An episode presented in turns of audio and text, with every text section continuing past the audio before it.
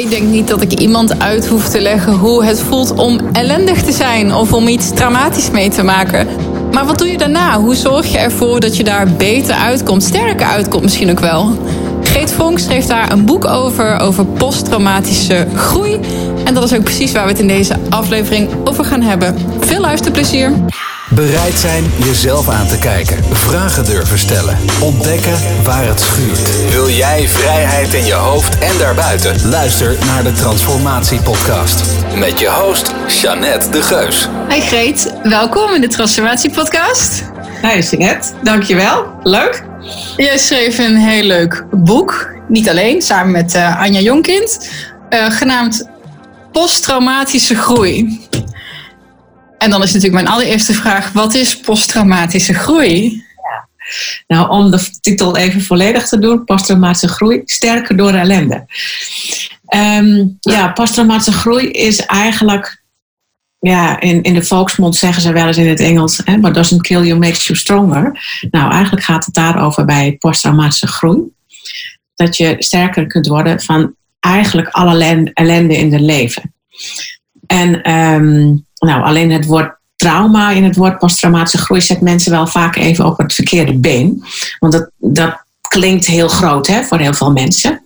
Maar posttraumatische groei is ook voor eigenlijk alle vormen van ellende die mensen mee kunnen maken. Dus ook iets wat in de volksmond niet als trauma wordt gezien, maar bijvoorbeeld ontslag of echtscheiding of burn-out. Of nou ja, alle vormen van ellende die voor iemand als heel heftig voelen, als life-changing, daar kun je uiteindelijk sterker uitkomen. Nou, daar gaat het over bij posttraumatische groei.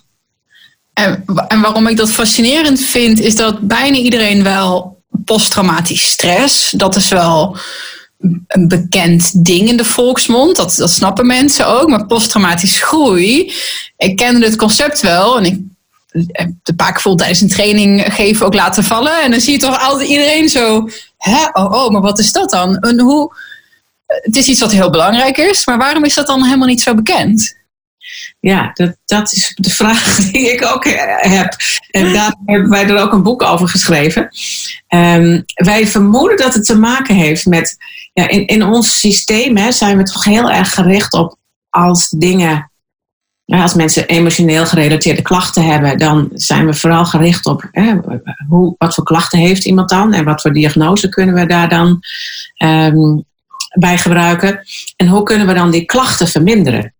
Waardoor je dus heel veel aandacht hebt voor de klachten van mensen, in plaats van voor de krachten die in zo'n proces ook uh, ja, juist heel erg goed naar voren kunnen komen en die dus kunnen leiden tot groei. En ja, wat jij zegt, dat herken ik. Uh, het is een heel, heel onbekend begrip. En nou ja, wij zijn een dik jaar geleden, iets langer, begonnen om dat meer bekendheid uh, te geven. Dat is ook behoorlijk gelukt. Hè. We staan, hebben al in het Financieel Dagblad en in het Trouw, dus de grote landelijke klanten. We zijn nu in gesprek met nu.nl en RTL. RTL heeft er ook al aandacht aan gegeven. Dus, dus het krijgt steeds meer aandacht. En dat is echt belangrijk, want ja, als je mensen vooral vanuit hun klachten gaat benaderen, ja, dan, dan is de focus daarop. Terwijl als je kijkt naar krachten, nou, dan gebeuren er echt mooie dingen. Dat, dat zien wij in onze praktijk echt heel veel gebeuren.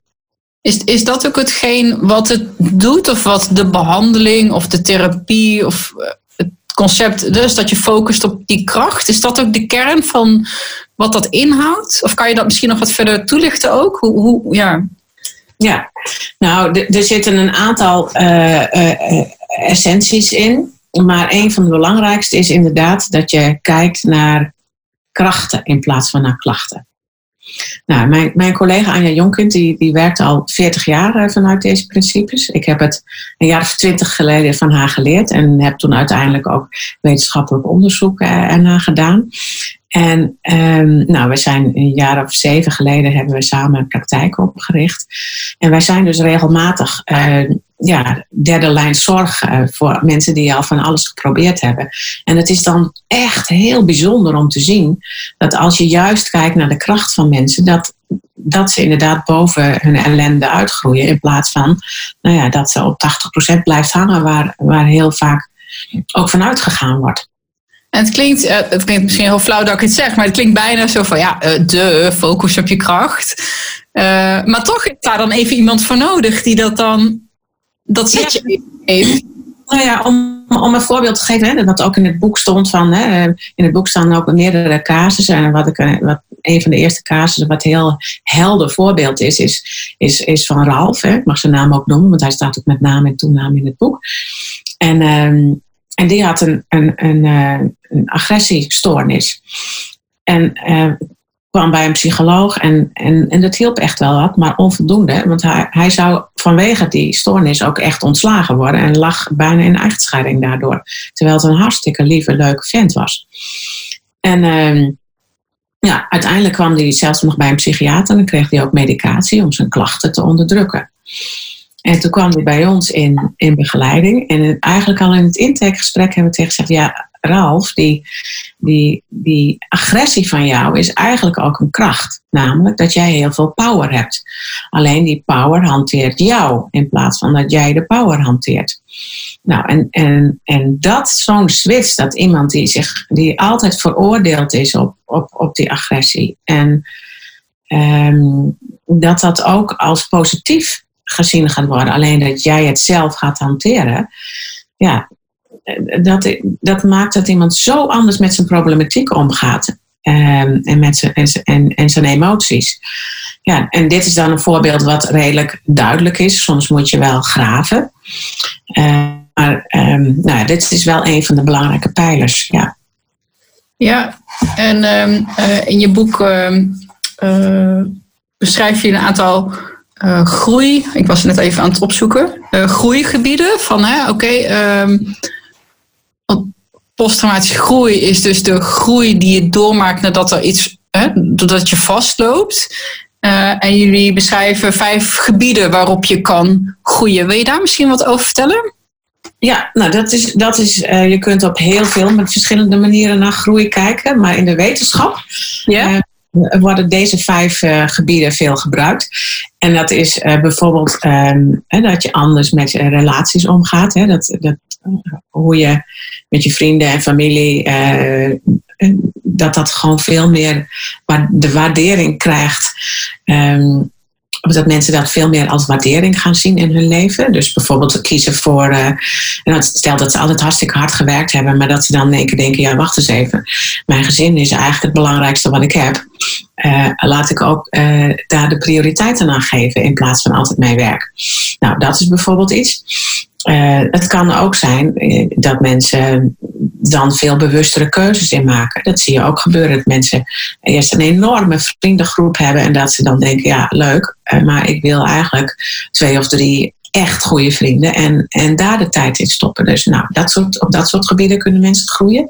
Dus in, in de relaties. Anders is dat, dat ze nieuwe mogelijkheden zien. Dus uh, andere hobby's uh, ontwikkelen of andere interesses of zelfs een nieuwe baan gaan zoeken.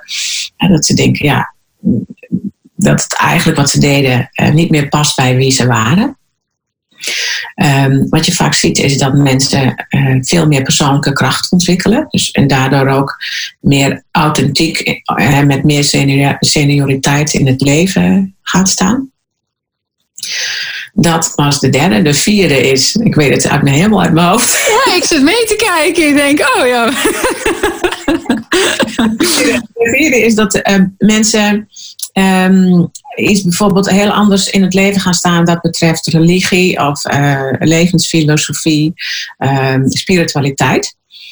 Um, en dat is ook wel interessant om, om, dit zijn ook cultuurbepaalde dingen. In, in Amerika gaan ze relatief meer uh, richting religie en in Europa uh, meer richting spiritualiteit. Maar het kan ook levensfilosofie in zijn algemeenheid zijn. En de laatste is de waardering van het leven.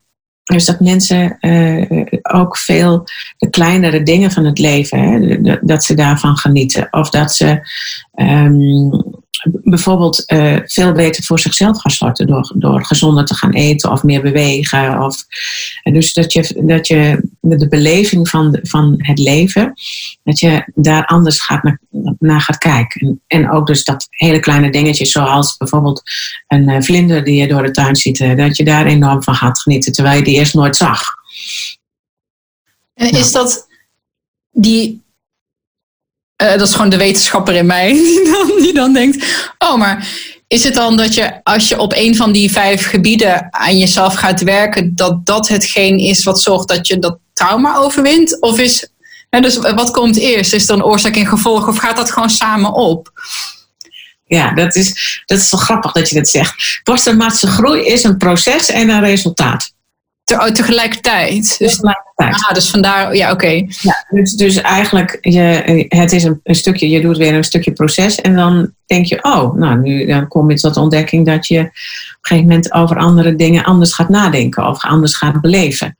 Nou, en, dat, en dan doen van een proces, dat vind ik zo. En wat, wat is het dan wat je, wat je doet? Nou, wat eigenlijk heel belangrijk is, is nou, een van die pijlers is bijvoorbeeld hè, kijken naar de krachten van mensen. En um, wat verder ook heel interessant is, is dat kijk, wij mensen zijn van nature hebben we niet zo'n grote veranderbereidheid. Maar als je met de rug tegen de muur aanstaat, en dat is zo als je iets meemaakt wat voor jou als traumatisch voelt, um, ja, dan neemt die veranderbereidheid enorm toe. Dus dan ga je toch anders naar jezelf kijken. En, en dat is iets wat heel erg gebeurt in uh, posttraumatische groei, bij zo'n proces. Um, ja, wat verder dus belangrijk is, dat je dan vooral naar je klachten kijkt. Als je um, alle, alle, alle talenten die mensen hebben, hebben altijd ook uh, een, een tegenpool, valkuilen. En je kunt heel erg op je valkuil inzetten en je kunt heel erg op de krachtkant inzetten. En als je te veel op de krachtkant inzet, kom je ook weer in een valkuil terecht. Nou, door, dus door heel goed te kijken naar wat, wat gebeurt er nou eigenlijk allemaal, kun je uh, mensen leren om te ontdekken wat hun werkelijke kracht nou eigenlijk is. Nou, wat verder in dit proces heel belangrijk is, is dat mensen um, met hun emoties uh, leren hanteren. En mensen hebben, ja, we hebben met z'n allen heel vaak zoiets van, nou, en wat wij dan als negatief zien, hè, negatieve emoties, die, die wil je niet hebben. En, en uh, ja, om het maar even te chargeren, al heel snel, als je, als, je, als je een paar weken eigenlijk niet goed voelt, dan wordt er al regelmatig een, een, een stempeltje opgedrukt. Nou, in, in zo'n proces van posttraumatische groei als je echt ellende meemaakt in het leven, ja, dan voel je je gewoon slecht. Dus het is ook leren uh, je emoties te hanteren en je emoties te verwerken. Nou, wij, het heel vaak, wij, we gebruiken veel metaforen. En een, en een prachtige metafoor hierbij is dat je emoties moet je net als voedsel verteren. Als jij je voedsel, hè, stel je neemt eh, twee broodjes of zo, of vier, en, en dat verteert niet in je lijf, dan, um, ja, dan verstopt de hele handel. En, en op een gegeven moment, als je dat lang genoeg zo laat, dan, um, ja, dan word je er ziek van.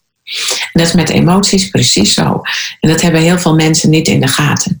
Dus eh, wij leren ook mensen soms um, met hun emoties om te gaan. Of soms, bijna altijd. En ja, en dat doe je, als, je, als we de vergelijking even doortrekken, van, dan, doe je, dan doe je dat precies hetzelfde als met hoe leer je een, baby eh, brood eten. Ja, dan doe je eerst een kruimeltje en dan een groter hapje. En dan op een gegeven moment kunnen ze uh, zelf een broodje eten. Tot ze op een gegeven moment uh, zelf uh, meerdere broodjes eten. Nou, zo, zo is het eigenlijk ook met emoties. En heel veel mensen hebben ja, dat hebben wij gewoon vaak niet geleerd. En, uh, en huilen, mag dat dan? Dat, dat, op een gegeven moment mag dat dan nog wel. Maar boos zijn is, is, is ook iets wat we. Ja, we zijn met z'n allen toch best heel, heel Calvinistisch nog daarin.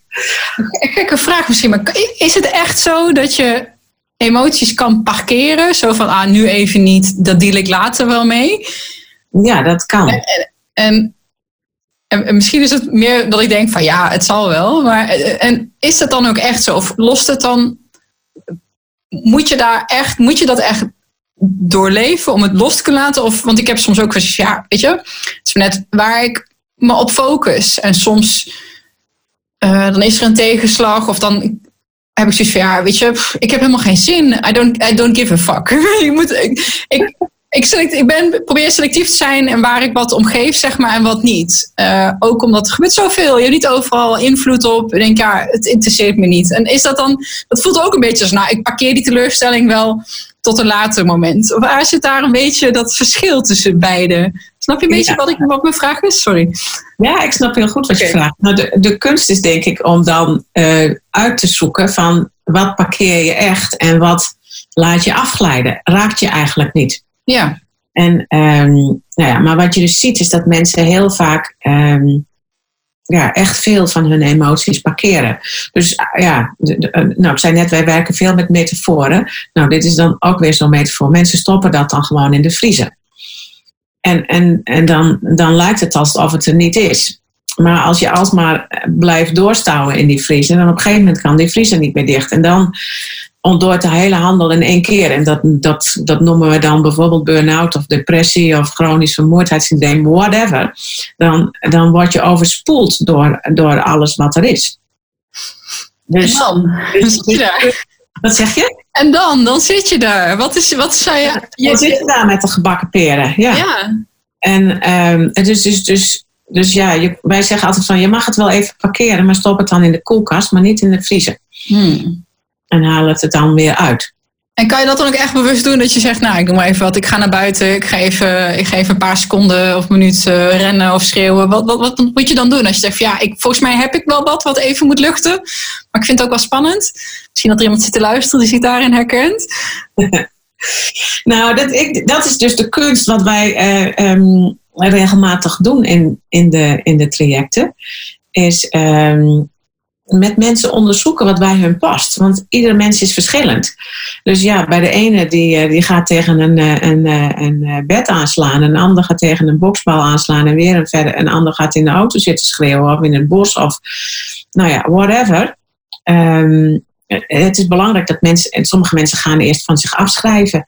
Nou, dat helpt ook al heel erg. En als je dan op een gegeven moment bijvoorbeeld je eigen brief gaat voorlezen, dan, dan komt het er ook weer uit. En als je bijvoorbeeld dan denkt van nou, het, is nog, het, het zit nog vast, dan ga ik met steeds meer expressie voorlezen. Zodat um, het moet eruit. Ja, check. En ik hoor je ook een paar keer zeggen van ja, het,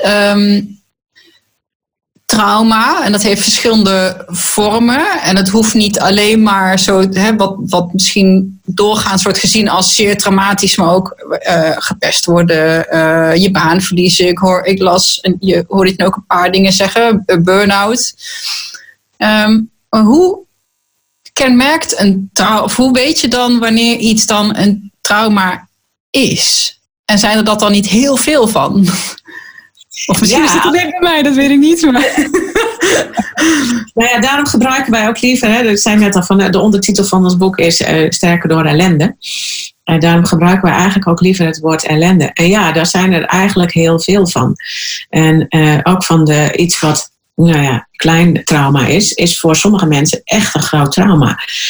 Um, ja, en hoe, hoe ontdek je dat? Nou, dat je niet meer weet uh, dat je in een situatie zit dat je volkomen overmand wordt, dat je niet meer weet hoe je ermee om moet gaan. Uh, dat het leven lijkt stil te vallen even.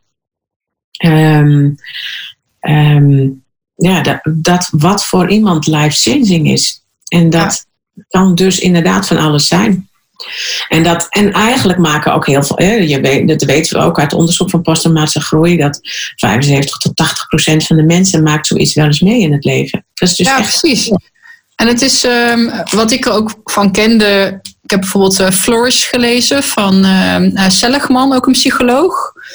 Um, meer, de positieve psychologie, daar valt dit eigenlijk ook onder. Focus op je kracht en een, een, een uh, een perspectief van en wat wil mij dit leren? In plaats van een oh, waar heb ik dit aan verdiend? Dat zijn twee. Uh, um, voor mezelf, als ik weet van oh, als ik in zo'n flow zit van oh, waar heb ik dit aan verdiend? Dan weet ik dat ik even van perspectief moet switchen. Nou, oh, maar wat, wacht eens even, wat wil me dit laten zien? Ja, precies. Um, nou, dit, dit, is inderdaad, uh, posttraumatische groei is een, is een van de vlagschippen nu van positieve psychologie, gedachtegoed. Maar grappig genoeg bestond het eerder dan de positieve psychologie zelf. En het gaat ook wel wat verder. Uh, want positieve psychologie is hè, dat je gewoon kijkt naar, naar de positieve dingen in het leven ook. Maar um, met, eh, vanuit posttraumatische groei uh, kijk je echt naar de krachten onder de klachten. Dus je kunt kijken naar de positieve dingen die je dan nog in het leven hebt. Maar hier ga je ook wel even graven, als het ware. Dus het, is, het, is, het gaat iets verder dan de gewone positieve psychologie. Ja, en, en positieve psychologie heeft ook een beetje zo'n. Uh, oh, je, dat alles goed praten en, en positieve affirmaties. Een beetje wishful thinking, maar dat is natuurlijk ook niet realistisch. En ik snap ook wel dat dat soms dat, dat zien. Nee, absoluut niet. Nee, wij zeggen ook altijd van: hè, dit, is, dit is best een heel. Nou, dit is een heel positief, hoopvol gedachtegoed. Echter, ellende blijft wel ellende. En. Um, of je nou uiteindelijk er goed uitkomt, de ellende wordt er niet minder van. Dus um, en daar moet je wel, en daar gaan wij in onze praktijk en in, ook in alle inspiratiesessies en dat soort dingen die wij geven, leggen we daar ook heel erg de nadruk op. Want als je tegen mensen zegt van ja, je, wordt hier wel, je groeit hier wel van, terwijl ze midden in de ellende zitten, ja, dan geef je ze gewoon een slag voor hun gezicht eigenlijk. Het is, hè, ellende blijft ellende, maar het kan wel helpen om uiteindelijk een positieve punt op de horizon te hebben. En, en bij sommige mensen moet je daar absoluut in het begin van hun ellende niet over beginnen. Dus dat is ook een beetje vakwerk van hè, wanneer eh, heb je het erover. En als ik nu uh, kijk naar buiten wat, net voordat we begonnen, even kort over de nieuwe strengere lockdown. Um, Covid, uh, het collectief, even los van het politieke aspect, vind ik het als psycholoog of als ex-psycholoog echt waanzinnig fascinerend wat er nu gebeurt. Ik hoorde laatst ook uh, of het benoemd van goh, we zijn nu als collectief onszelf ook niet iets aan aan het praten. Maar als je kijkt naar het perspectief wat je, hoe je erover praat, kleurt natuurlijk heel erg ook in hoe je het ervaart en hoe je het daarna doet. En wat wij weten is, ja, in plaats van, oh, waarom overkomt mij dit? Van, wat wil me dit leren? Zijn we nu als collectief heel erg op ja, alle shit en alle ellende en alle drama. En hoe, hoe kijk jij hiernaar? En, hoe, en hoe, hoe hou je jezelf daar staande in? Want ik voel me soms ook wel een beetje zo, oh. Ja, weet je. Ja. Uh, um, nou ja, wij, wij hebben er niet al te gek veel last van gehad. Dus in die zin um, is het misschien ook makkelijk praten. Hè? als jij je baan bijna verliest of je hebt je baan verloren of je bedrijf gaat naar de Filistijnen, dan is dat natuurlijk hartstikke vervelend. We hebben het in het begin even moeilijk gehad, maar daarna ging het eigenlijk al heel snel weer goed. En um, nou ja, hoe kijk ik er zelf tegenaan? Nou, moeilijke tijden zijn ook cadeautjes verpakt in prikkeldraad. En dit is ook, ja. ja. Dat is dit ook. Luister toen, dat was wel heel grappig, want eh, nou, het boek wat je net liet zien, Posttraumatische groei sterker door ellende. Dat kwam even een keertje in beeld houden, ja. Ja, dat, dat kwam precies uit op 16 maart. De dag dat wij met z'n allen in lockdown gingen. Precies op die dag. En um, ja, daar hadden we dus ook wel even goed de, uh, de P in. Want alles ging niet door. De boeklancering ging niet door. En er stonden heel veel lezingen en workshops en inspiratiesessies gepland. En het ging allemaal niet door. En um, nou ja, ja, dus, dus ja, daar had ik wel even goed, goed balen van. Maar aan de andere kant, ja, een moeilijke tijden zijn cadeautjes verpakt in prikkeldraad. We zijn toen eigenlijk heel snel meteen online gegaan. Waardoor we ook, ook een heel groot bereik hadden in één keer. Dus ja, en dat hadden we anders nooit gedaan. Dus, uh, dus het boek stond... Uh, na, na ongeveer tien dagen stond het op nummer één bij Managementboek. En heeft daar een dag of vijftien gestaan, wat best heel lang is. Dus ja, zeg het maar. En dat is ook maar weer zo'n mooi, mooie casus. Weet je, het overkomt ons allemaal. En, en, niemand heeft het in de hand. Alleen inderdaad, ja, wat is het verhaal wat je er daarna omheen breidt in je hoofd? Um, en verhalen is ook iets wat je aanstipt in het boek. Ook in relatie tot hè, hoe je er dan hoe een omgeving het beste om kan gaan met iemand die dan meemaakt. Um, als ik het even naar mezelf kijk en in het COVID uh, gebeuren. Nou, ik heb iemand thuis gehad die, die voor wie het echt wel als een traumatische ervaring uh, was. Ik denk dat wel meer mensen dat ook in zijn omgeving hebben gezien. We gaan er allemaal anders mee om. Er was ook gewoon een heel groot angst vibe wat er heerste. Um, wat zou je kunnen doen als je merkt dat degene naast je op de bank heel erg door iets, door ellende gegrepen is? Wat kan je het beste doen? Ja, vooral goed luisteren naar diegene en kijken wat voor behoeften hij of zij heeft. Um, heel vaak, um, ja, mensen hebben heel veel behoefte aan een luisterend oor. Uh, heel vaak. En wat wij merken is dat um, dat is nog wel echt. Ja, er wordt heel vaak gewoon echt warme belangstelling en aandacht voor mensen. Voor wie zij zijn en wat er aan de hand is en wat er allemaal nog meer gaan spelen. Dat ontbreekt heel vaak. We, kijken, we, zijn, we zijn vooral geneigd om ja, te kijken naar, alleen maar naar de klachten of we gaan mensen identificeren met, met hun ellende. Nee, kijk naar de hele mens.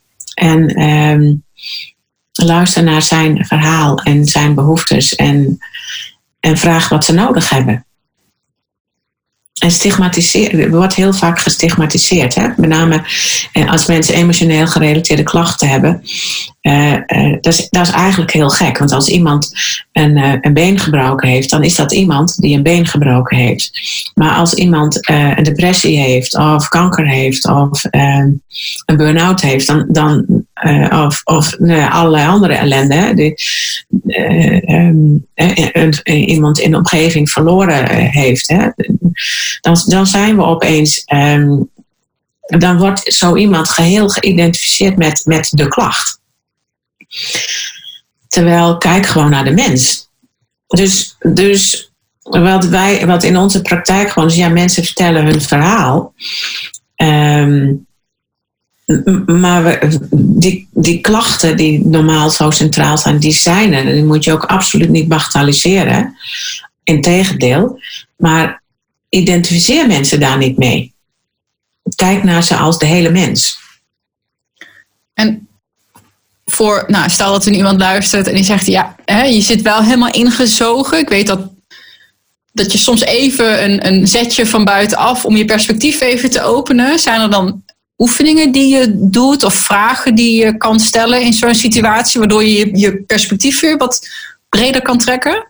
Stel dat je niet zo iemand in je omgeving hebt om dat even dat setje te geven.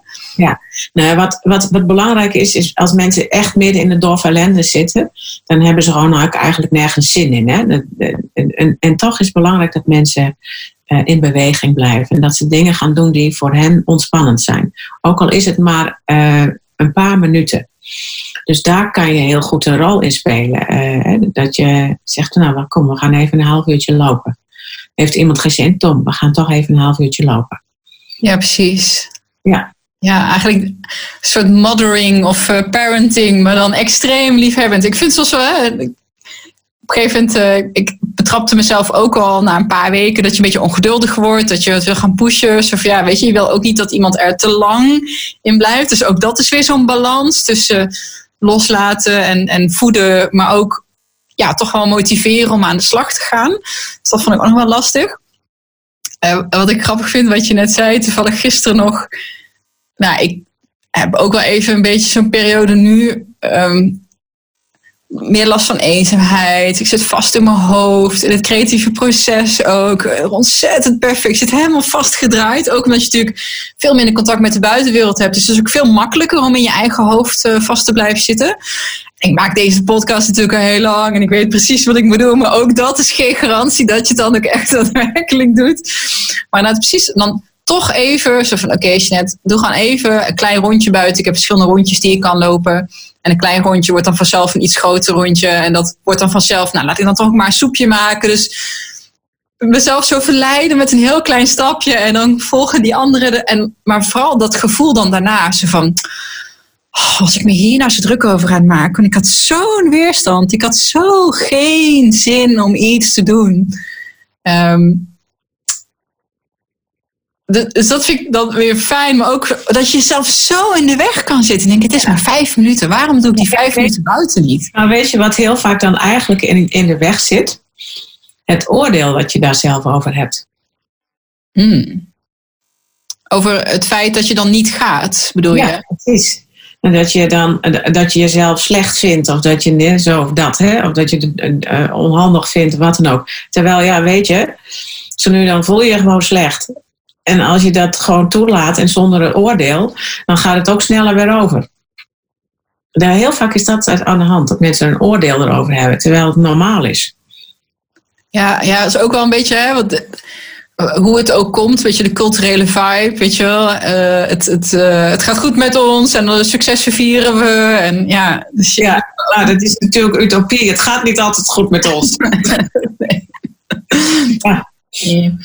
Hey, en uh, je zei al dat je ook onderzoek had gedaan. Je afstudeeronderzoek ging over um, posttraumatische groei en, en burn-out. Hoe zijn die twee of wat was je onderzoeksvraag eigenlijk daarin? Want hoe zijn die twee aan elkaar gelinkt? En wat maakt die twee samen zo interessant? Ja, nou, dat, dat was een hele grappige eigenlijk, waarom ik dat onderzoek ben gaan doen. Want ik, hè, wat ik zei net al, ik ben, uh, ik had, hè, dit vakgebied heb ik een jaar of twintig geleden van nu mijn collega Anja geleerd. En toen ik in 2006 mijn eigen praktijk begon, ging ik daar ook meewerken. En op een gegeven moment, ja, dat werkte eigenlijk als een tierenleer. En maar op een gegeven moment begon het me ongelooflijk te ergeren aan. Ehm, ja, dan hadden die. Het is natuurlijk een pittig proces, hè, als je, als je sterker uit je ellende komt. Want dan, dan ga je eigenlijk goed naar jezelf kijken en wat er allemaal is. En al je overtuigingen, alles, alles heel veel dingen gaan over de kop. Um, dus dat is een pittig proces. Nou, en dan kwamen, die, en dan kwamen ze er sterker uit. En dan kwamen ze op de werkvloer en dan werden ze regelmatig gediscrimineerd of gestigmatiseerd of klein gehouden. Nou, op een gegeven moment begon me dat werkelijk te irriteren. Dus toen dacht ik, ja.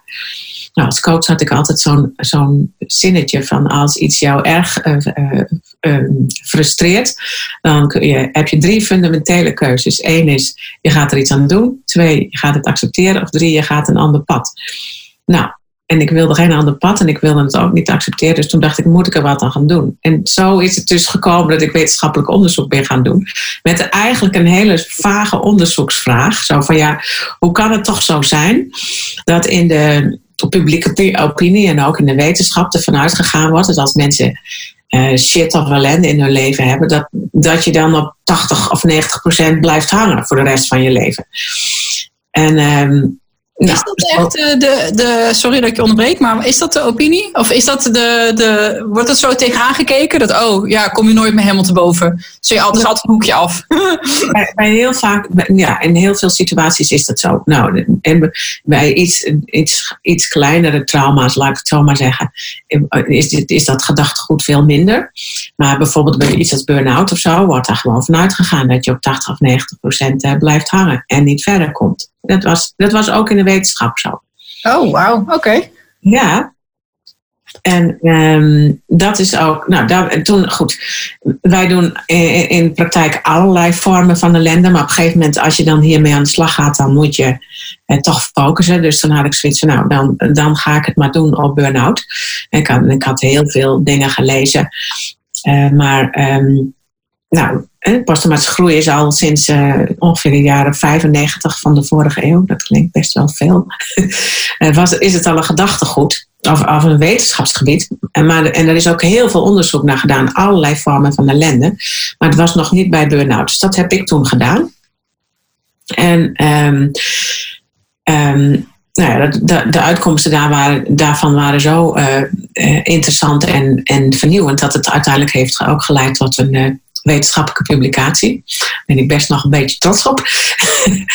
um, maar wat was daar nou zo bijzonder aan? Nou, een van de um, dingen die in, in, in, de, in de studies rondom bevlogenheid en burn-out heel belangrijk is, is wat wij noemen persoonlijke hulpbronnen. Je hebt stressoren en je hebt uh, energiegevers, uh, zou ik maar zeggen. Maar wat eigenlijk de allerbelangrijkste factor is, de persoonlijke hulpbronnen van mensen. En um, die persoonlijke hulpbronnen, uh, een aantal, daar hebben ze ook nog weer verder onderzoek gedaan, maar vier hele belangrijke zijn optimisme, veerkracht, um, hoop en, en dan moet ik even nadenken, effectiviteit, zelfvertrouwen. Zelfvertrouwen. En um, die vier samen noemen we ook psychologisch kapitaal.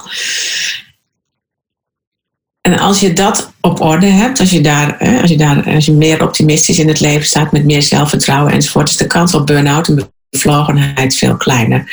En wat uit mijn onderzoek naar voren is gekomen, is dat uh, als je posttraumatische groei weet te bereiken, dat dat een positieve invloed heeft, een hele grote positieve invloed heeft op deze aspecten.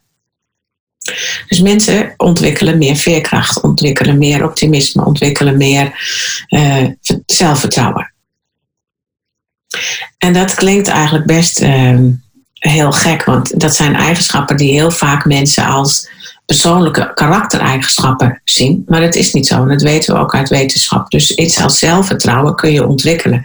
Iets als optimistisch zijn kun je ontwikkelen. En een van de dingen die dus, dat kun je op heel veel verschillende manieren ontwikkelen, maar een manier om dat te doen is dwars door je ellende heen te groeien en dan groeit het ook. Nou, en dat kwam uit mijn onderzoek, wat uh, ja, behoorlijk baanbrekend was. Want dan heb je een burn-out. Als je dan echt goed door je proces heen gaat, dus posttraumatische groei weet te realiseren, wordt daarna de kans op burn-out heel veel kleiner en de kans op bevlogenheid veel groter. Dus je gebruikt je burn-out dan om uh, daarna heel anders in het leven te staan. Ja, het is zo, misschien juist omdat het zo groot is, dan denk je, ja, er zijn heel veel stressoren, er is heel veel ellende. En wat jullie schetsen is een soort veld met een aantal groeigebieden. Het is het proces en de uitkomst. Dus het is alles wat je dan er daarna mee doet. Is het dan gelijk trekken met gewoon persoonlijke ontwikkeling in meer brede algemene zin? Want je zou bijna willen zeggen, nou waarom is dat niet gewoon een vak op school, snap je? Als dat ons ja. zoveel sterker maakt tegen, om te dealen met al deze shit, wat toch gaat gebeuren. Het mee eens. Ik denk echt dat uh, dit, dit zo'n vak als posttraumatische groei, of hoe ga je om met de ellende in je leven, laten we, het niet meteen zo groot maken. persoonlijke groei, ja, überhaupt. Ja. ja, dat, nou precies, maar dat is ook zo. En, um, en, en wat dan wat ik zelf ook heel interessant uh, vind, want hè, die, die, die, dat, die vier eigenschappen, hè, die, dat heet in de HR-wereld, HR-wetenschapwereld, samen uh, psychologisch kapitaal. En dat is een, een, daar zijn ook weer heel veel onderzoeken naar gedaan. En dat heeft heel veel invloed op, nou, eigenlijk heel veel aspecten. Dus hoe iemand performt in zijn werk, de arbeidsvreugde, de houding, uh, je, resultaten. Nou, je kunt het zo gek niet verzinnen. Het zijn, dat is heel belangrijk. En wat dus dan interessant is nu, als mensen in ellende zitten in hun leven, om wat voor reden dan ook, wordt dat heel vaak als, als persoonlijke uh, gedoe uh, gezien. En, en dat moet je zelf maar oplossen eigenlijk, hè, gechargeerd gezien. Er zijn natuurlijk werkgevers die dat anders doen, maar dat, dat gebeurt nog veel. Terwijl als je dit als als organisatie, als werkgever zou omarmen, dan, dan er zijn nauwelijks momenten in het leven dat iemand meer ontwikkelpotentie heeft dan wanneer ze in ellende zitten. Ja, want dat is de, de veranderbereidheid waar we in het begin over hadden. Ja. Want ja, waarom zou je dit doen? Want je zegt het zelf, het is een proces, het is een pijnlijk proces, je moet aan de bak. Misschien veranderen er allerlei overtuigingen die je hebt, of moet je andere vrienden, weet je wel. Het is, het is niet even, oh, ik ga even iets aan mezelf doen. Nee, dat vereist best wel een uitgave van energie en tijd en moeite en, en, en hoofdbrekens. Ja, nou, maar goed, dus, je, dus, ja, dus eigenlijk hebben we ook zoiets van werkgevers, is dit ook heel interessant. Over ja, je kunt dat beschouwen als persoonlijke shit van mensen, maar je kunt het ook beschouwen als enorme ontwikkelingskans. Nou, grijp hem dan en faciliteer dat. En hoe, hoe vast, want uh, ja, er zijn natuurlijk coaching uh, is er en er zijn trajecten. Um, en welke richting zou je mensen willen wijzen als je, als je iets voor jezelf wil doen? Als je denkt, nou ja, dus ik, ik ben even het briefje van het lijstje kwijt. Je had zo'n mooi lijstje van uh, mogelijke oorzaken, katalysoren, dus een echtscheiding. Maar ik denk COVID nu in het algemeen was voor heel veel mensen. Ik denk dat heel veel mensen daardoor een, een, een, trauma hebben opgelopen door de angst die ze hebben ervaren en alles wat er is gebeurd. Maar um, soms maar meer gepest worden. Nou, ik, volgens mij kon ik in ieder geval wel heel veel depressief zijn geweest. Ik kon, ik kon er best wel een paar afvinken. Verslaafd, depressief. Gepest. uh, ja. Welke, welke, waar, wil, waar wil je ze naartoe wijzen als eerste stap? Um, nou, als eerste stap is het denk ik als mensen uh, verdiep je in het gedachtegoed. Ja. Dat maakt al heel veel verschil. Dus ook, het is echt ook, nou ja, ik heb dus veel wetenschap gelezen, maar het is echt interessant ook. Van, uh, in, in de tijden in, in uh, Japan, toen daar de aardbevingen uh, waren, weet je waarschijnlijk nog wel, hè, ook nu met die kerngezeik allemaal. Sorry voor mijn woordkeuze. um, dan hebben ze een onderzoek gedaan bij jeugdigen. En die hadden dus allemaal de posttraumatische groei en de posttraumatische stressvragenlijst ingevuld. En daarna is het hele korte interventies, is van 25 minuten of zo. Maar de ene helft van de groep die kreeg les over wat doet stress met je. En de andere helft van de groep die kreeg les over wat is eigenlijk posttraumatische groei. En daarna hebben ze diezelfde vragenlijst weer ingevuld. En het was al een echt groot verschil. Dus simpelweg dat je de mensen weten dat zoiets bestaat. En dat je ook kunt het, is, het is natuurlijk niet zo dat je moet groeien. Hè? Dat, dat, dat, dat, dat, dat, die neiging kunnen mensen dan ook weer hebben, van, hè, dat ze er moeten groeien. Maar alleen al dat je erin verdiept, uh, maakt dat je anders met je ellende omgaat. En uh, dat de kans op uh, nou ja, dat je 100% herstelt en misschien zelfs wel groeit, ehm, maakt al heel veel, maakt die kans wel veel groter. Ah, dat is zo fascinerend. Gewoon alleen al het de mogelijkheid presenteren waar iets wat, wat het, ik, eh, eerst is dat niet op de radar, dit is gewoon je visie. Oh, er gebeurt mij iets, ik ben slachtoffer, ik zal hier altijd last van blijven houden, waarom gebeurt mij dit? En dan het enige wat er dan eigenlijk nodig is, is zo'n korte interventie. hey, maar er is ook een ander perspectief, nog zonder dat je iets hoeft te doen. En dat dat dus al voor verlichting zorgt. Dat is gewoon geniaal. Maar het is eigenlijk ook heel logisch. Hè? Je kunt je daar echt wel iets bij voorstellen, denk ik. Ja ja, ik bedoel, je kijkt naar je klachten of je kijkt naar je krachten. En, en, en, en, het is, ja, je vergeet dan, in, in de meeste situaties vergeten we de, de, de helft van het speelveld eh, te bekijken. En toevallig is het, denk ik, toch de belangrijkste helft.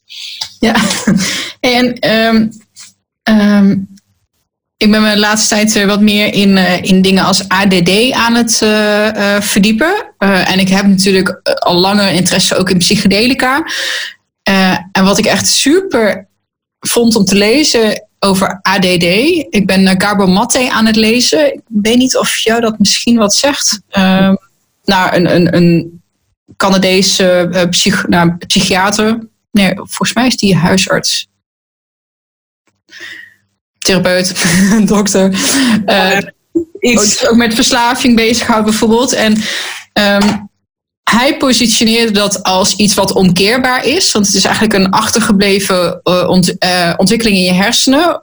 vanuit een emotioneel tekort. En dat is allemaal heel lastig, gevaarlijk, moeilijk. Want dan ga je meteen vingerwijzen en zo. Maar daar blijft hij helemaal weg van. je bent ergens achtergebleven. Eh, en het is dus eh, alle dingetjes die je nu hebt, dat ben jij niet per se. En dat is ook met dat trauma, dat ben jij niet per se. Nee, je kan dat omkeren. En hij keert dat om met enrichment, nourishment. Dus heel veel liefde, aandacht, uh, verrijking, blijf leren. Eigenlijk dat leerproces verder vast. En dat kan dus op elke leeftijd nog. Ook laat ook beetje zien met onderzoeken hoe, hoe plastisch. Want vroeger dachten ze dat, oké, je bent op een gegeven moment je af, klaar, 24 of zo, 21. En dan uh, ontwikkelen die hersenen zich niet meer. Nee, dat blijft dus gewoon. En dus ook het trauma uh, aan de ADD is ook een soort van na-B-effect van een niet volledig ontwikkeld brein. Dat het gewoon om te keren is. En dan. Ik zit dan echt op het puntje van mijn stoel. Zo van, oh wauw. En als je dat dan nog eens psychedelica tegenaan zet Ehm, die de hersenen nog, de, plasticiteit van de hersenen nog veel groter maken. Dan ben ik zo enthousiast en optimistisch als ik kijk naar het onderzoek wat nu met psychedelica wordt gedaan. Maar uh, is het iets wat, jij wel eens bekeken hebt of wel eens wat uh, van meegekregen hebt ook? Nee, dat heb ik niet. Maar, um, nou weet je, um, ik denk dat wij, wij mensen zijn tot zoveel meer in staat dan we vaak denken. Mensen zijn ook heel vaak, en dat is um, zoveel krachtiger dan ze eigenlijk denken. En dat zie je, dat zie je dus ook. Hè? Dat, je, kunt, je kunt ik bedoel, het is een, echt ellendig als je door ellende heen gaat. Het is echt vreselijke worsteling. Maar ja, mensen ontdekken door zo'n proces ook tot hoeveel ze eigenlijk in staat zijn. En nou ja, wat jij nu ook zegt van hè, allerlei, allerlei ziektebeelden die uh, mensen uh, krijgen. Ja, uh, in onze praktijk heel vaak, dan, dan halen we dat er juist af. Want dan, dan heeft het. Kijk, iets krijgt een label omdat iemand klachten heeft. Maar, en, en dat moet dan een diagnose hebben. Maar, maar waarom, waarom moet dat? Waarom kun je niet gewoon naar de mens kijken zonder die klachten meteen een, een, een etiket geven? Want het heeft ook een heel vaak niet positief effect. Ik ben heel blij dat je het zegt. Ik heb de het labeltje ook echt altijd geweigerd. Op mijn dertigste of zo, die diagnose een keer gehad. Omdat ik dacht van nou, hè, 30, er wordt het tijd om de boel eens even wat serieuzer te nemen. En ook met mezelf, want ik weet dat was echt een bewust besluit op dat moment. Um, laat ik me eens even gaan checken door een uh, psychiater. Ik had ook wel wat, wat uh, klachten, depressief, verslaafd. Uh, kan nogal wel wat, nogal een wild verleden. Ik denk, nou, laat ik eens even met mezelf aan de slag. En was dat eigenlijk het eerste labeltje. En ik, ik was net afgestudeerd op psycholoog. Dus ik had zoiets van, ja, doe je, ik weet waar deze vragenlijst voor ontworpen is en wat ze willen meten. Dus eigenlijk mag ik hem al niet invullen, want dan is die al niet, niet objectief. Dacht, nou, laat maar. En bovendien, ja, lekker belangrijk dan dat ik van de hak op de tak ga. Laat me ook wel weer linken leggen en enthousiast zijn en dingen opstarten. Ja, het is gewoon heel associatief. Ja, precies. het levert soms wel leuke gesprekken op. Soms zijn ze niet te volgen. Ja, zo be het. Ja, nee, maar dat is, weet je, en, en, nou ja, ik, wij, kijk, echt, soms is het echt wel handig dat iemand even een, een, een, een label krijgt. Maar ik, nou ja, wat wij in onze praktijk zien, is het zo vaak echt niet nodig. En uh, ja, maar dan, ja, dat, dat, daar kunnen heel veel mensen ook niks aan doen. Hè? Zo zit het zorgsysteem nou in elkaar. En we zijn met elkaar, dat, dat horen we toch ook wel van heel veel mensen die in die zorg zitten, dat dat gewoon een hele beperkende factor is. Nou, dat is ook wij hebben daar gelukkig geen last van, want we, hebben, we doen niks met, uh, met zorgverzekering. Dus dat is heel fijn. Dus je kan dan gewoon met werkelijke aandacht en belangstelling naar mensen kijken. En um, ja, dat doen wat nodig is. Ja, en in, in jullie boek stond achterin, dat vond ik wel wel leuk. Ik heb um, mijn promotieonderzoek was om een vragenlijst te ontwikkelen om uh, beleving tijdens festivals te meten. De vragenlijst bestaat, maar ik heb dat traject uiteindelijk niet, uh, niet afgemaakt. Dus ik vind dat leuk als ik vragenlijsten zie op, voor concepten waarvan je denkt, nou, hoe kan je dat nou meten? Want dat was mijn hele motivatie om die vragenlijst te doen. Hoezo kan je dat niet meten? Dat is toch gewoon te kwantificeren? Jullie hebben een vragenlijst gemaakt. Wil je misschien uh, en die is ook uh, toegankelijk voor mensen die het boek uh, niet hebben, want hij is online beschikbaar. Waarom is er een vragenlijst en voor wie? Nou, dus jij, je verwijst naar de posttraumatische groeivragenlijst. Ja. ja. Die vragenlijst hebben wij niet gemaakt, want het is gewoon de, de oh, wereldwijd. Dat is de, de, de, hij staat bekend als de PTGI-vragenlijst. En dat is wereldwijd de meest, meest gebruikte vragenlijst als het gaat over posttraumatische groei. En um, ja, omdat wij dat uh, begrip uh, zo willen verspreiden, hebben we het geautomatiseerd en op onze website gezet. Sterker door ellende.nl. En dan kan iedereen inderdaad uh, invullen en dan krijg je een, uh, uh, ja, meteen een, een, bericht terug op welke gebieden je meer of minder gegroeid bent. Ik wil er wel even bij zeggen dat als mensen nog in de doffe ellende zitten, um, dat je die vragenlijst wel kunt gebruiken, maar dat het wel dan belangrijk is om je te realiseren dat het een nulmeting is. En want, want het vraagt alleen maar naar van nou, hè, en, uh, in, in hoeverre heb je, uh, ervaar je meer uh, kracht of heb je meer fijne relaties of dat soort dingen hè, door, door de ellende die je hebt meegemaakt. Nou, als je nog meer in een dof ellende zit, heb je dat niet. Maar dan kun je het wel invullen en bijvoorbeeld na drie, vier maanden of zo, of twee, doe je het nog een keer. En dan zie je dat heel vaak dat er al, ja, dat, dat je daar een, stap voorwaarts hebt geboekt. En dat is natuurlijk bijzonder motiverend, want als jij uh, ja, nog, als je in de ellende zit, ja, wij vergelijken dat vaak met een berg oplopen. Ook al ben je al halverwege die berg, dan, dan, dan, heb je, uh, dan ben je al best ver, maar je moet nog steeds omhoog. En dat is nog steeds heel pittig. En als je dan bijvoorbeeld nog een keer zo'n vragenlijst zou invullen en dat je kunt zien um, wat het allemaal al heeft opgeleverd, is dat heel, ja, heel motiverend en steunend. Oké, okay, nou, hij is. Uh, sorry? Maar ja, dus nou goed. En, en, ja, voor de rest wil ik erover zeggen dat het geen wedstrijdje is. Hè? Want de, de, in die, um, ja, wie heeft nou meer of minder groei? Het gaat gewoon om je eigen proces. En uh, elke stap is fijn.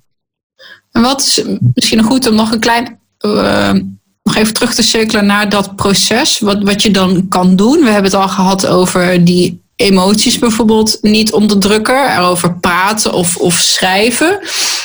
Um, als ik dat vergelijk met bijvoorbeeld burn-out, is het ook heel duidelijk. Hè? Eerst tot rust komen uh, en dit zit daar dan iets na.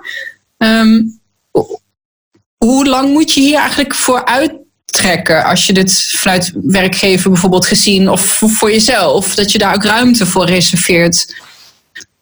Ja, daar, kun je, daar, kun je, daar kan ik geen antwoord op geven. Behalve dan dat dat voor iedereen heel verschillend is. Kijk, we hebben mensen die. Eh, nou, ik had laatst iemand die, die was ontslagen en die had gewoon echt, die heeft twee jaar mee geworsteld om daar bovenuit te komen. En een ander iemand heeft, eh, die heeft zelfs bij ontslag helemaal niet dat het een LN, dat het traumatisch is. Die heeft zoiets nou doet u mij een transitievergoeding en ik ga een nieuwe baan beginnen. Dus hier kun je geen antwoord op geven. Dat hangt af van wat is er precies gebeurd, wat voor, eh, hoe staat iemand al in het leven. Um, um, wat zijn de omstandigheden waar iemand in, in leeft? Um, dus, dus ja, het is van twee dagen tot, uh, tot misschien soms wel vijf jaar. Oké, en ik, uh, ik, ik pak even uit je uh, boekje. Ik vond het heel interessant. Daar beschrijf je dat er eigenlijk vijf fasen zijn die, um, die naar voren komen bij een als iemand bij jullie komt van goh, ik zit vast, uh, help mij uit deze ellende. Tot nu heb je volgens mij alles zo opgelepeld. um, ja, ik geef wel, ik geef regelmatig lessen. wij geven intussen ook opleidingen voor mensen, uh, practitioners opleidingen, mensen die, die dit vak willen leren. En ik geef inspiratiesessies. Dus ik vertel dit verhaal regelmatig, zullen we maar zeggen. Ja, ja, ja. nou, ik vond het zo mooi dingen als eh, een, een constructieve zelfonthulling zie ik staan. Wat is dat? Want dat is een fase die jullie uh, gebruiken om dit aan te pakken. Wat is dat, constructieve zelfonthulling? Ja. Um, nou, e-, even nog terug op dat. Het is niet echt een fasenmodel, uh, want uh, dat suggereert dat je het uh, een, eerst stap 1 doet, dan, dan 2 en dan 3 enzovoort. dat is het niet. Maar dit zijn vijf um, nou, onderwerpen die in zo'n proces die, die zichtbaar worden. Um, en één daarvan is inderdaad dat mensen ja, gaan vertellen wat ze uh, meegemaakt hebben. En, en waarom het woord, hè, dus de zelfonthulling. En waarom het woord constructief? Omdat het de bedoeling is dat dat bijdraagt aan, aan hun um, ja, herstel en mogelijk groei. En constructief, uh, en, en, het woord constructief is dus belangrijk, omdat um, ja, soms worden mensen die een trauma hebben meegemaakt gedwongen om tot in detail te vertellen wat daar gebeurd is.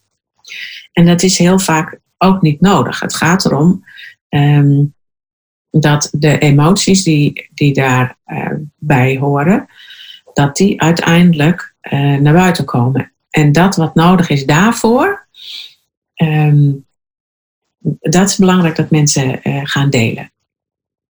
Kan je volgen wat ik bedoel? Het laatste stukje heel even niet. Dus... Nou, soms, soms, uh, soms is het als mensen uh, hun. Wat belangrijk is dat de emoties die er. De, je moet emoties uiteindelijk verteren.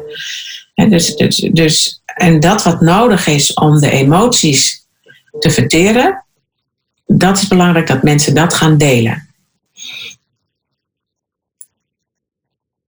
En het hoeft dus niet alles te zijn. Je hoeft soms niet tot in detail alles te vertellen. Als de emoties er maar van afgaan. Soms gaan mensen stukken van een verhaal niet vertellen, omdat ze bang zijn van de voor de emoties die daarbij horen. Dan moet het er dus eigenlijk wel uit. Oh ja. Kan je, ja, je hebt hem geloof ik, hè? Huh? Valt er een kwartje? Ja. ja ik heb het, het, geluk dat ik uh, de, de dingen waar ik dan aan moet denken, zo van, oh ja, wat, wat, wat zwerft er nog in mijn hoofd, waar nog emotie op plakt, waardoor het dus ook iets is wat hè, nog moet luchten. Zo zie ik het dan altijd maar. Het, heeft even lucht nodig. Ja, mooi. Uh, en er is er eentje die, die is dan, nou, dat is heel groot, maar dat, dat kwam op een gegeven moment ook gewoon ongevraagd. Dat ik aan het afwassen was, uh, x jaar nadat dat was gebeurd. Dus een, uh, een, een, relatie waarin er nogal wat machtsmisbruik was. En ook verkrachting eigenlijk. Nou, niet eigenlijk, maar misbruik slash verkrachting in een relatie plaatsvond veel te jong lang verhaal, zeer leerzaam, maar wel redelijk dramatisch. Overigens, dat vond ik ook wel interessant. Dat las ik ook in jullie boek. Ik heb dat toen helemaal niet als dramatisch ervaren. Dat was gewoon, en dat las ik ook terug. Heel vaak zien mensen het ook niet als, ja, gewoon het leven. Er gebeurt bij iedereen wat. Um, maar dat dan een jaar of vijf of zes, zeven later, dat ik aan het afwassen ben en dat ik in één keer in mijn hoofd helemaal in die scène of in die herinnering zit. Gewoon midden terwijl je een bordje in de kast aan het zetten bent of zo. Dacht ik, oh, hè, eerst schrik je dan van, huh, wat gebeurt er nou? Maar denk, blijkbaar is het nu veilig genoeg dat het eventjes, eventjes naar boven mag en eventjes kan luchten. En dan is het inderdaad ook weg. Maar dat zijn bijvoorbeeld thema's vaak in de podcast heb het al vaak over depressie, bijvoorbeeld en verslaving, maar dit soort thema's nog helemaal niet.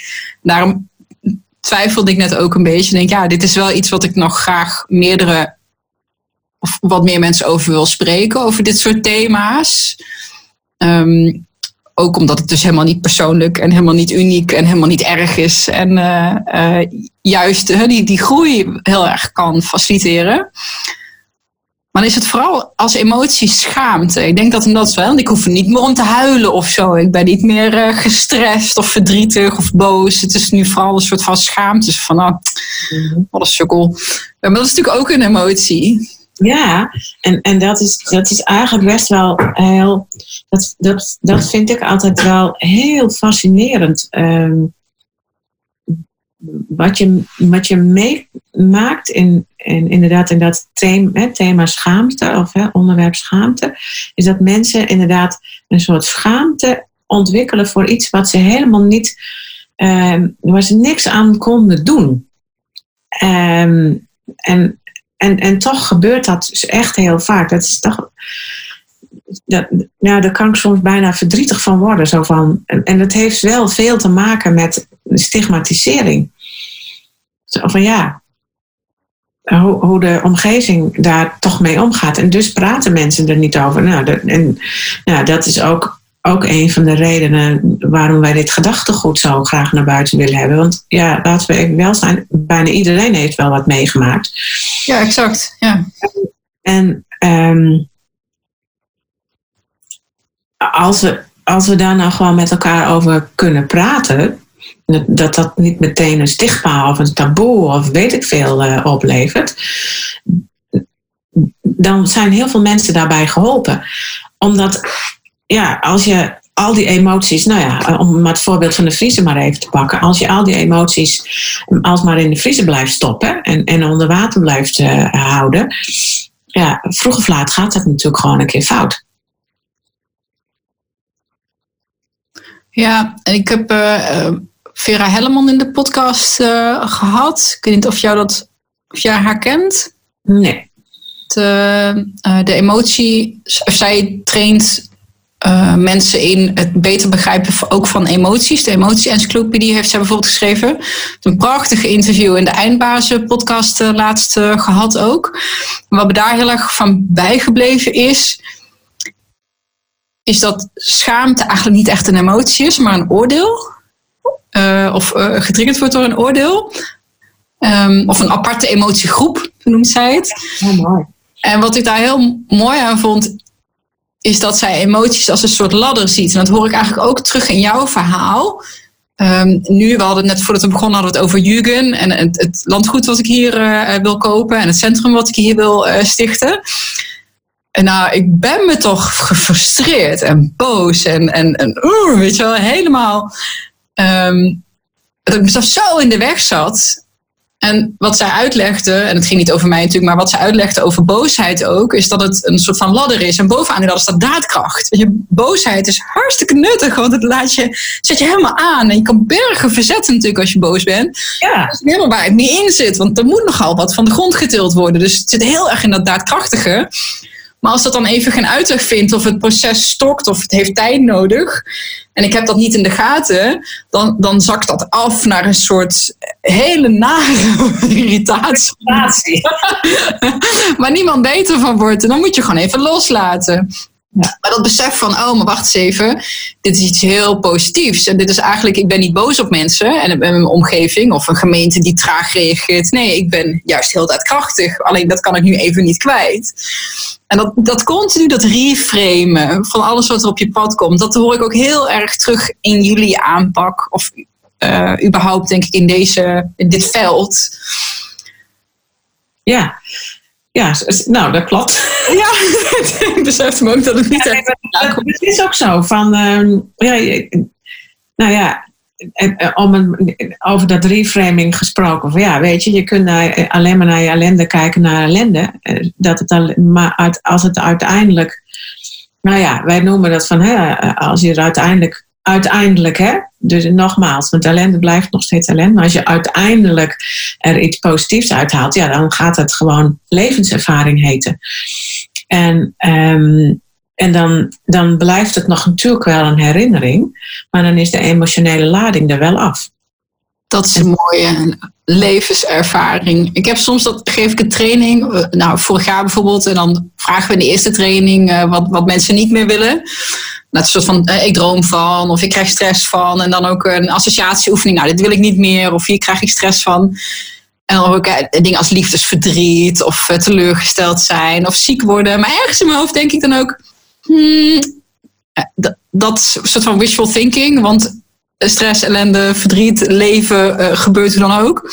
Je kan misschien beter wensen van, nou, ik hoop dat ik daar dan wat van leer. En dat ik uh, ja, dat stukje levenservaring, dat, dat vinden mensen dan weer wel mooi hoor. De, de wijzere, oudere persoon die het allemaal een ja. keertje heeft meegemaakt. Maar we willen niet ja, dan door de shit, zeg maar, om dat te bereiken of zo. Dat is een lekkere tegenstelling in ons. We, we hopen dat we lekker uh, vlierenfluitend uh, dan toch een soort van wijsheid bereiken of zo.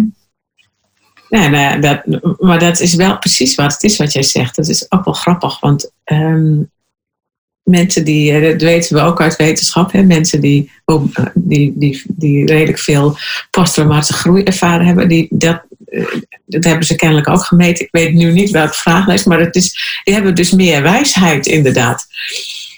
Ja, careful what you wish for. Ik weet dat een paar jaar terug was ik met, ik, uh, toen we met het bedrijf aan het begin nog stonden, een keer zo'n sessie gehad over onze identiteit natuurlijk en ja, je, je kernwaarden en um, ik heb het heel sterk vrijheid, wijsheid en overvloed. maar ik even wat je weer voor veel wijsheid betekent ook dat je veel ellende moet bestouwen. Laat pindakaas. Drie jaar lang op het verkeerde lopen, uh, uh, affirmeren, visualiseren. Nou nee hoor. Dus, ik vind het leuk om mezelf even de gek aan te steken. um, Greet, als mensen dit hebben geluisterd en zeggen van goh, ik uh, wil me hier wat verder in verdiepen of misschien met jullie in contact raken. We hadden straks voordat we gingen opnemen ook over uh, inspiratiesessies die jullie bieden. Um, waar kunnen mensen dat vinden? Ja, nou als ze inderdaad meer willen weten, nou ja, dat boek heb je al laten zien, dus dat, um, dat kunnen ze dan natuurlijk gewoon doen. Voor mensen die niet van lezen houden, hebben we intussen een nieuw boek uitgebracht wat uh, meer met ja, dat is eigenlijk een boek met aanzichtkaarten waarin spreuken staan en op de achterkant ehm, de, de, toelichtende tekst. Dus, ja, dus dan, dan ga je er wat sneller doorheen, zal ik maar zeggen. Maar op onze website, um, we geven vanwege, het nieuwe boek is net uitgekomen, vanwege de uitkomst daarvan geven we weer gratis inspiratiesessies. En dat kunnen ze zien op sterkerdoorellende.nl. Meteen op de homepage kun je graag inschrijven uh, daarvoor. En uh, dat zijn inspiratiesessies van een uurtje. Waarin we mensen uh, ja, heel kort en krachtig iets vertellen over wat posttraumatische groei is. En, en gewoon ook alvast wat handvatten hoe je met, met shit in het leven om kunt gaan. Zoals, nou, dat heb jij bijvoorbeeld het sterker door ellende friemeltje. Nou, zo. En nou, dat vind ik heel leuk om te doen. En nou, dan krijgen we gelukkig ook heel vaak de mensen daar heel veel aan hebben al. Dus of je nou zelf ellende hebt, of dat je mensen begeleidt die ellende uh, hebben, of dat je iemand in je familie of vriendenkring hebt. Uh, het is voor iedereen. Als überhaupt het hele woord misschien nog niet kent, het hele concept posttraumatische groei. Um, dankjewel voor je tijd dat je vandaag even um, met ons door wilde brengen. Heel gedaan. Ja, voor de luisteraar, ik zal nog één, of de kijker, ik zal nog één keer het eh, boek laten zien. Uh, Posttraumatische groei, sterker door ellende. En dat is sterkerdoorellende.nl. En dan uh, vinden ze dat. Um, en dan wil ik ook de luisteraar bedanken voor het kijken en luisteren. En tot de volgende keer. En Greet, jij ook nogmaals, dankjewel. Nou, jij ook. Ik, heb het, uh, ik vond het leuk. Dankjewel. Ja, top. Wil je meer Transformatiepodcast? Check Jeannette online. Ga naar transformatiepodcast.nl slash meer.